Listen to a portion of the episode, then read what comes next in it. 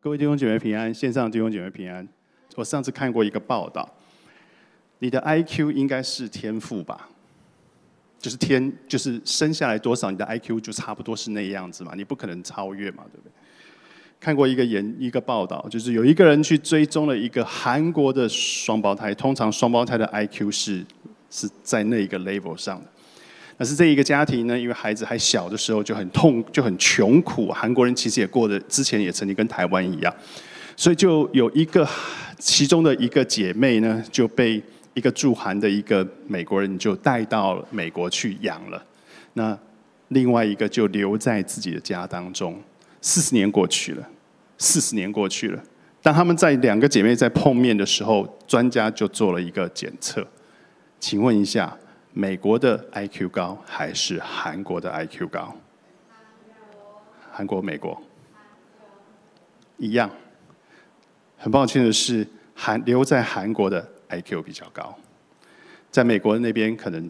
他们所受的那个环境、那个训练，没有地域朝鲜的那种压力，所以他们或许不需要。所以，但他 IQ 比较低，所以你会发现，其实即便是这样子的状况，它都有可能会有差异。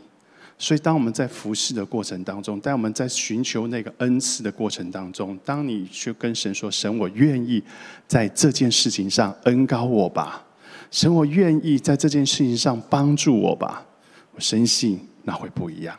深信那会不一样。我们起来低头做一个祷告。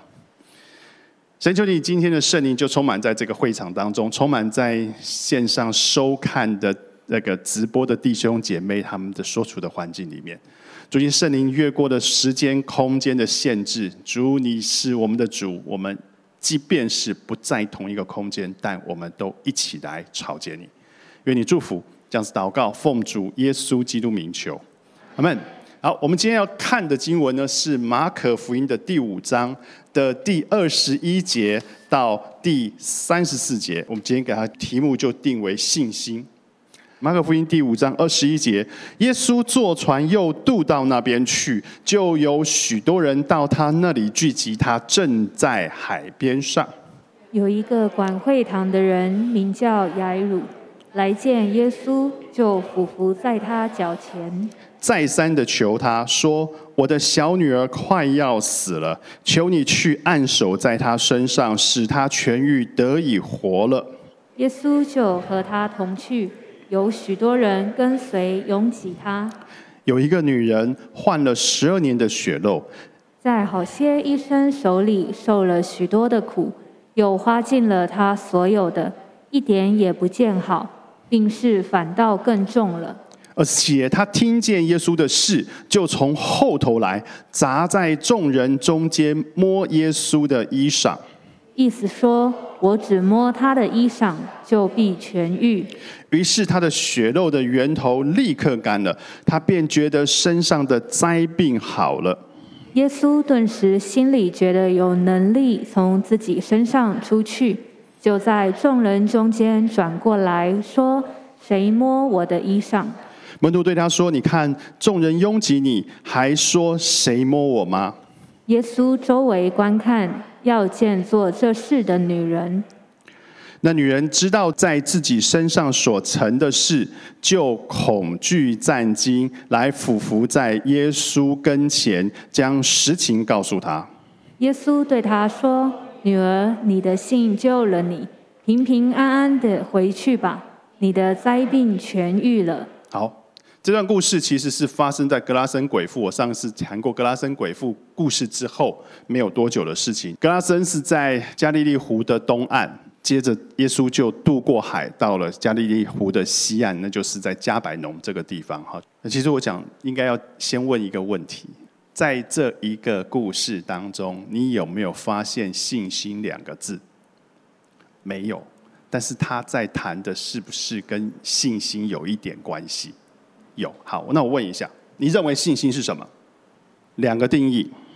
第一个，信心在这一段故事当中，你看到的那个信心，信心是什么？是你认识到你对你自己是没有能力的，就像那一个埃鲁的女儿，就像那一个血肉的妇人，你对你的自己状况是毫无能力的，所以我只能依靠上帝，我只能依赖上帝，或是台语讲的靠拉兄弟，好，就是哭着赖着在上帝的旁边。我除此之外，我没有其他的东西。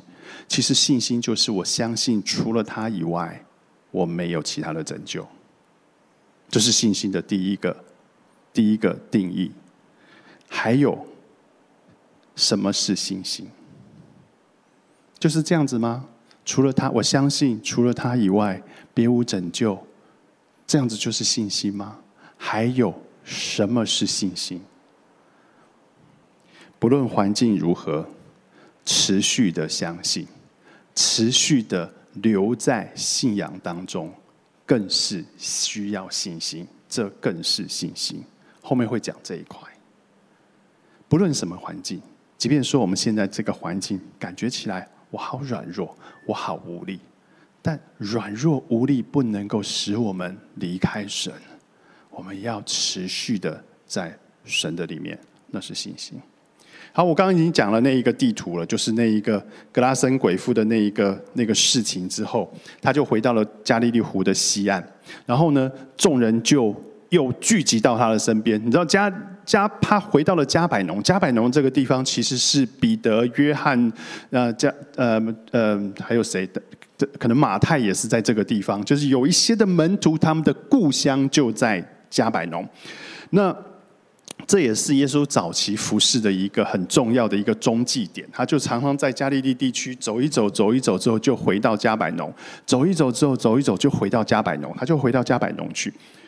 当他回到这个地方，他开始服侍的时候，圣经上告诉我们说，又有人聚集他。相较于格拉森鬼父那个地方的人，那些人排斥耶稣，这个地方的人是挤在耶稣旁边的。当有一次他在海边上走的时候呢，这个时候呢，有一个管会堂的啊，名叫做埃雅鲁的来找耶稣，他就跪在耶稣的面前。各位，你知道管会堂是什么人吗？管会堂的。管会堂的他不是一个管理员，他不是大厦管理员，他的角色不是这样。他很有可能是一个文士，他很有可能是一个法利赛人，他很有可能是一个宗教的领袖。他负责那一个会堂，他负责那个会堂。他还有些地方，甚至是那一个宗教议会的那个成员，你才有资格担任会堂当中的那一个管理者。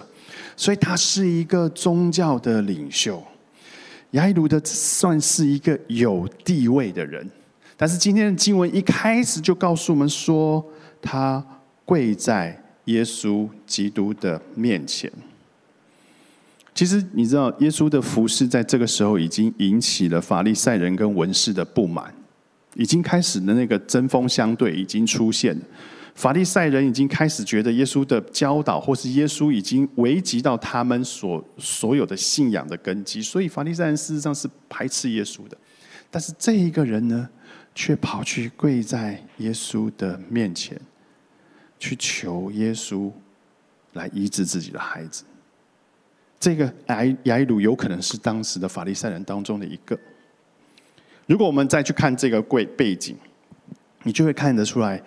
这个雅鲁真的是着急了，他并不是放下了尊贵的身份而已，他甚至是越过了那一个敌对的那一条沟，就是在对方到了对方阵营去求那一个帮助。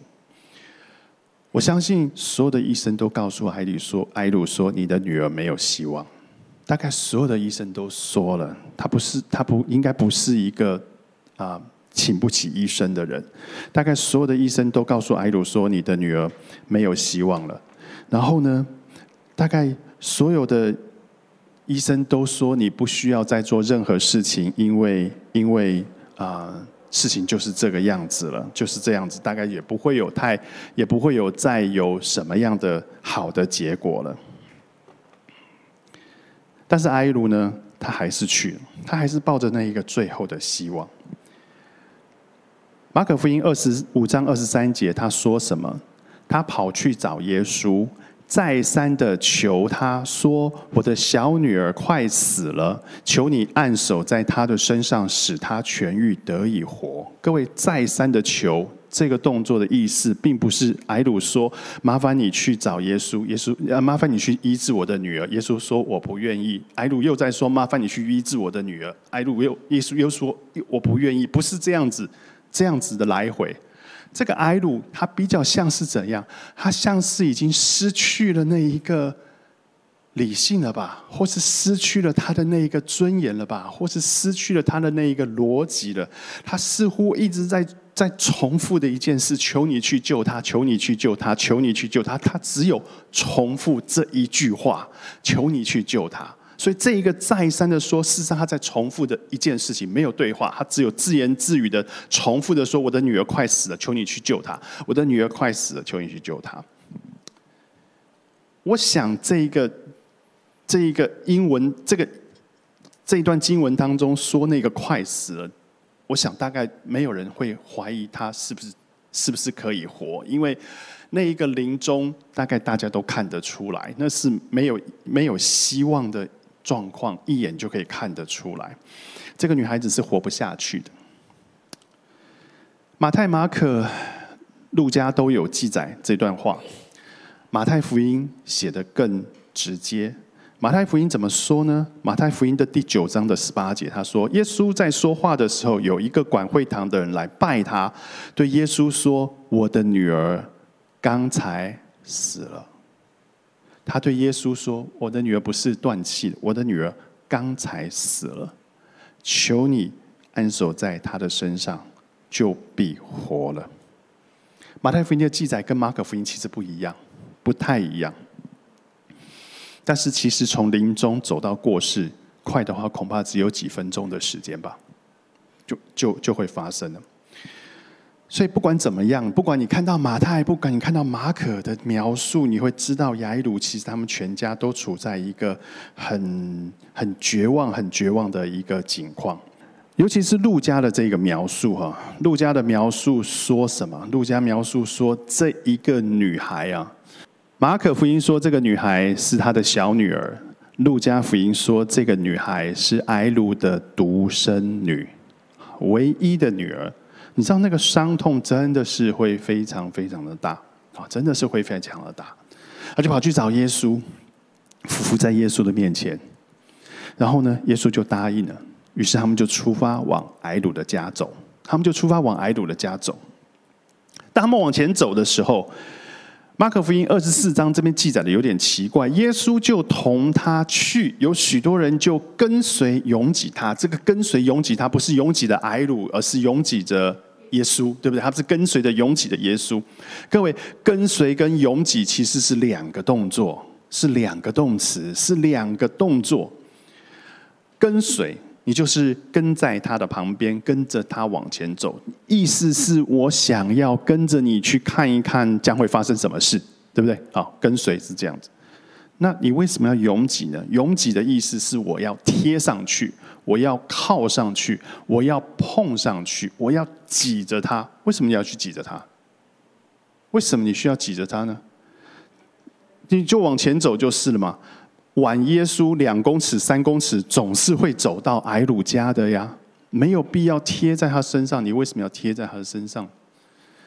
那的那个时候的人的习惯是这样子：他们当认认定这个人有能力的时候，他们会期盼碰着他，那些能力或许会从他的身上透过衣服传到自己的身上来。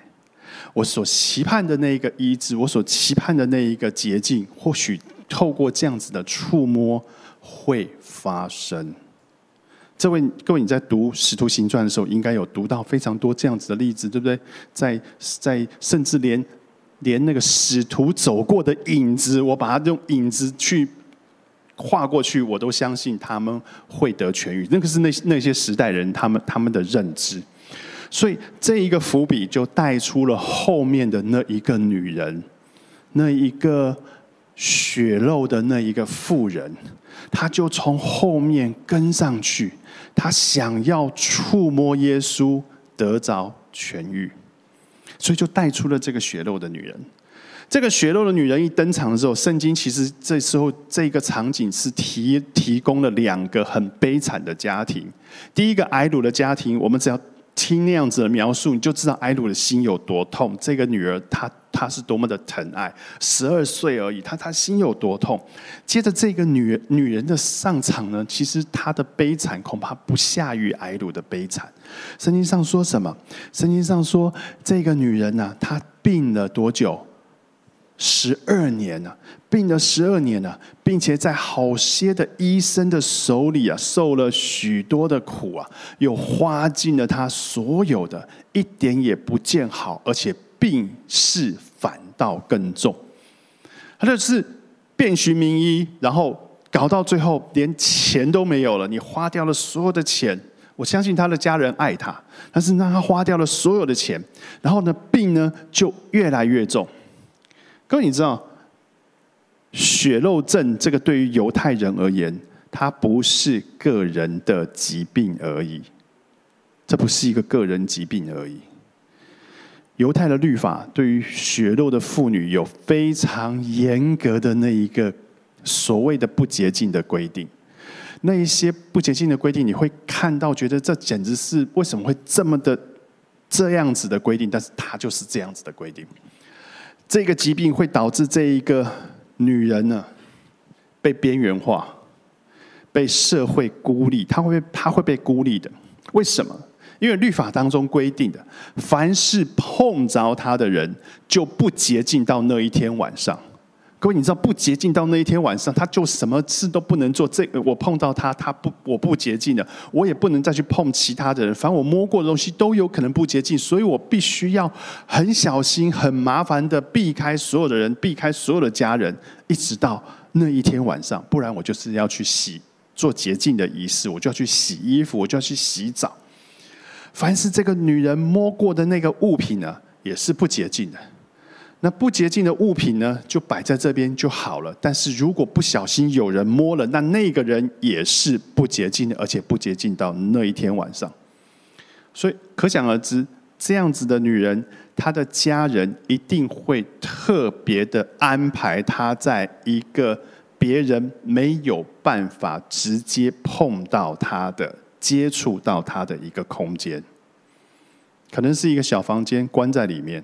可能是一个独立的屋子关在那边，或者是一个独立的院子在那里，或者是在家族在乡村的外面搭一个草棚，可能住在那里。你可以知道他是一个多么可怜的一个状态，而且十二年之间都是这个样子啊，一直不断的看病，但一直都没有好，一直持续的十二年，这样子的日子，其实在他身上那个病痛。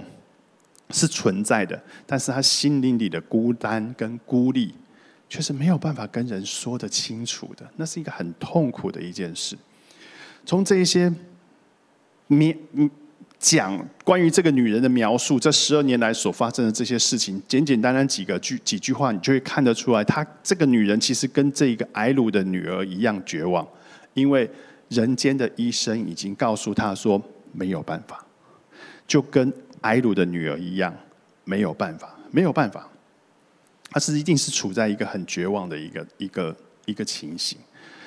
所以我想这一天呢，这个女人她必定的是鼓起了她的勇气，挤进了人群呢，要去摸耶稣。各位在那个小小的村庄，谁跟谁都认识，所以当他挤到你旁边的时候，你看到他。哎，这不是那谁家的女儿吗？她不是不洁净吗？你知道谁跟谁都认识。当你看到她说她在你旁边，你会那会引起周围人的反感。这一群人挤着耶稣，都想从耶稣身上得好处。当这个女人挤进那个人群，她手要伸出去的时候，她会引起周围的人反感，因为他们都不希望自己陷入那一个不洁净的那个困扰当中。即便是这个女人，这个女人会知道人家对她的反感吗？应该会知道吧，应该知道。十二年你也该学会了吧。所以这个女人其实也知道，也知道这件事。即便是她早知道了，但是那一个状况，她仍然相信，我只要摸了，我就有希望；我只要我做了，或许就有希望。她仍然要靠近耶稣。圣经上说，这个女人怎么想？我只摸他的衣裳。就必痊愈，对不对？其实原文这句话是一句假设语气，它是一个假设。假如我能够摸到他的衣裳，那么我就可能得着痊愈。他的意思是这样。既然它是假设，你可能得着痊愈，你也可能没有痊愈，你也可能会没有痊愈。他这是假设语气，是这个意思。他就是说，我如果我我能够摸到他的衣裳，那么我可能会得着痊愈。但他心里面也知道，另外一方面，他很有可能不会得着痊愈，不会得着痊愈。这个其实他这个说法，跟之前矮鲁来求耶稣的时候，其实有点类似。五章二十三节，我们刚才。读过了，求你去按手在他的身上，使他痊愈。这个是埃鲁对于耶稣说：“请你去按手在我的女儿身上，他就会得到痊愈。”但是中文并没有翻出那个假设的那一个语态。他埃鲁的意思是：假如你能够按手在他的身上，那么可能他可以。得着痊愈，他可能可以得着痊愈。假如你能够去按手在他的身上，当埃鲁这样子说的时候，他所面临的一个状况是：耶稣假如去，耶稣也有可能假如不去，对不对？因为他是法利赛人，因为耶稣已经跟法利赛法利赛已经开始在排斥耶稣，所以耶稣有可能去，耶稣有可能不去。耶稣去了之后，他有可能好，他也有可能不好。但是你可以知道，不管是艾鲁，或者是这个女儿、这个女人，他们除了来求耶稣之外，还有什么办法没有吗？没了，没有办法了。他们已经没有其他的办法了，所以他们来求耶稣。除了他以外，没有其他的拯救。我不知道你有没有遇到过这样的煎熬，长久的生病。突然发生的危机，突然家人产生了很大很大的那一个病痛，让你陷入那一个绝望当中。就像这一个癌鲁的女儿突然要死了，就像这一个女人，她已经病了非常非常的久，她应该求过、祷告过，也医治过非常多的多年的时间。我们还会有那样子的信心来跟神祷告，说：“求你帮助我吗？”如果那是一个让你觉得是一个绝望的环境，你还会不管这个环境的绝望，说：“神啊，求你来帮助我吗？”我们已经无能为力了，我们还能够有这样子的力量来祷告吗？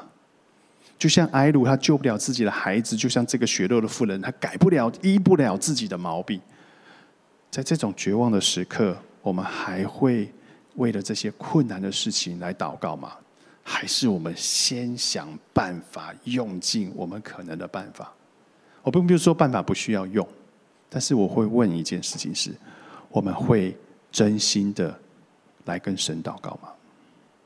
来跟神求那一个最后的？神机或是平安吗？刚才我说的那个定义有两个定义，什么叫做信心？第一个信心就是我认知到我完全没有办法救我自己，我完全没有办法帮我自己，我只有完全的依赖、完全的依靠上帝拯救的力量，我才能够度过这一切。这是信心，知道自己没有办法救自己，只能完全的依赖神。只有相信上帝是我们的拯救，就像埃鲁跟这个女人一样，他已经意识到自己没有能力了。他们意识到自己除了依赖上帝、靠罗兄弟，这种说法，赖在耶稣的身边之外，他们再也没有其他的办法获救了。当我们的环境遭到我们觉得不可收拾的时候，我不是说你，我必须跟自己说，你是坐在那里怨天尤人呢，还是坐在那里迁怒上帝呢？我不是说你，我是在说我自己。你是坐在那里怨天尤人呢，还是你是坐在那里迁怒上帝呢？还是你就像这一个人一样，跪在神的面前，哭着说：“神，我没办法了，求你救我。”什么是信心？信心就是我知道只有你能救我，除了你之外，我没有其他的拯救了。这是信心。好，有这样的信心，就今天的神迹就会发生了，对不对？的确，我们今天读到的经文有这样子的信心之，有这样子做了之后，神的确医呃，耶稣的确医治了那个女人，耶稣也的确后来我们下一个礼拜可能会读到，耶稣也的确医治了雅鲁的女儿。但是在我们的经验当中，常常这样子的祈求，神迹都一定会发生吗？不一定，对不对？不一定。如果没有神机，就是因为我的信心软弱吗？还是我是犯了什么罪，以至于这个神机不发生呢？各位，这些疑问，我我不能说，我我必须说，这些疑问或许是成功神学带给我们的一些痛苦。我若是被上帝祝福的，那就不会是这样；我若是有信心的，那就不会是这样。这是成功神学带给我们的痛苦。以下的话是分享给在这一种痛苦、在这一种定罪当中的人。什么是信心？信心不是一个单一的一个单一次的一个行动，信心是持续的相信，并且持续的留在信仰里面，那才是信心。我怎么解释这个概念呢？我们来看一下另外一段例故经文当中的例子，那就是保罗的例子。保罗曾经告诉哥林多的人说什么？在哥林多后书第十二章的第七节到第九节，我相信各位都很熟悉这段。保罗说：“我又恐怕我所得的启示甚大，就过于自高，所以有一根刺。”加在我的肉体上，这根刺有可能是一个疾病哈。这个刺加在他的肉体上，就是撒旦的猜疑要攻击我，免得我自高。为这事，我三次求过主，叫这刺离开我。第九节，他对我说：“这个他就是主对保罗说，我的恩典够你用的。”因为我的能力是在人的软弱上显得完全。保罗说他身上有一根刺，让他十分十分的痛苦。或许这个刺会常常让他觉得绝望，因为他必须要去服侍。他医治过非常多的人，但是背上的那根刺却没有让他得着医治，所以他他会觉得不舒服。所以呢？保罗呢，就求神把这个刺啊挪去，而且他这样子求了几次，三次，求了三次，或许可能不止三次，三次代表的是多，他求了很多次。各位，保罗有没有积极的求神医治？有，他有求神医治。就像今天这两个主角，当他没有办法了，他没有办法再去面对这个环境的时候，他们就。向神求，保罗也像这一个主今天的主角一般，但是神迹发生了吗？啊，保罗那根刺被挪掉了吗？那个神迹般的医治临到了吗？没有，没有这样子说。那神迹没有发生，经文告诉我们说，那根刺仍然在保罗的身上，这是因为保罗没有信心吗？谁敢这样子批评保罗？这是因为保罗没有信心吗？半本新约是他写的，你敢这样子说保罗吗？他不是这样子的人。各位，祷告未蒙应允，的确会让人沮丧。保罗有因此而自我定罪，说：“哎，我的信心不够。”保罗有这样子做吗？你似乎也看不出来。保罗有跟对神埋怨说：“神啊，你看我建立了哥林多教会，我建立了这个，我做了那一个，我为你写了这么多东西，然后你不爱我吗？”似乎在保罗书信当中，我们也看不出来。当上帝在这个祷告当中对保罗说什么：“我的恩典够你用的。”他其实的意思是，保罗，我不会医治你，是吧？保罗，我不会医治你，但是我的恩典够你撑过这个疾病所带来的痛苦。这是上帝给保罗的答案，这是上帝给保罗的答案。面对这个保罗的这个答案，面对上帝的这个答案，保罗相信上帝。保罗依旧相信上帝，各位，这是信心。保罗依旧相相信上帝，即便上帝对保罗说：“保罗啊，你可以医治很多的人，但是这一个疾病让你显显现的看起来你是特别的软弱，你是特别的软弱。但是保罗啊，要在你的软弱上彰显我的能力，有没有？经文是告诉我们说，上帝的能力是在人的软弱上显得完全。”当保罗面对这个答案的时候，保罗是怎样？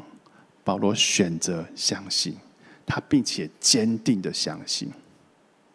保罗生命当中的这个苦难并没有挪去，没有挪去，没有神迹般的医治发生在保罗身上，但是持续的相信，持续的留在这个信仰当中。当那个不蒙应允的时候，我们常常想要跑。我们常常想要说，这个信仰没有得让我得着我要得的。我们常常想要跑，但是持续的留相信，持续的留在这个信仰当中，其实是更大的信心，那是更需要信心的。所以，当保罗知道说，神说我的恩典够你用，我在你的软弱当中，在人的软弱当中会显出神的那一个能力，保罗就回应神说什么：我更喜欢夸我自己的软弱。好叫基督的能力能够复辟我，好叫基督的能力能够复辟我。于是保罗就带着这根刺，他就继续的相信上帝。于是保罗就带着这根刺，他就刺所给的信心，他就继续的在各地建立教会，继续的在各地训教育人、训练人，他就继续的在各地鼓励每一个弟兄姐妹要。相信神，这是保罗的生命。所以各位，不管我们遇见什么样的环境，所谓的信心是持续的相信。不管那个环境如何，持续的相信，那是更大的信心，那是更大的信心。你认为信心是什么？信心是我相信，除了他以外。别无拯救。我知道我没有办法帮助我自己，我知道我没有办法救我自己，我只能够依赖我的上帝，这是信心。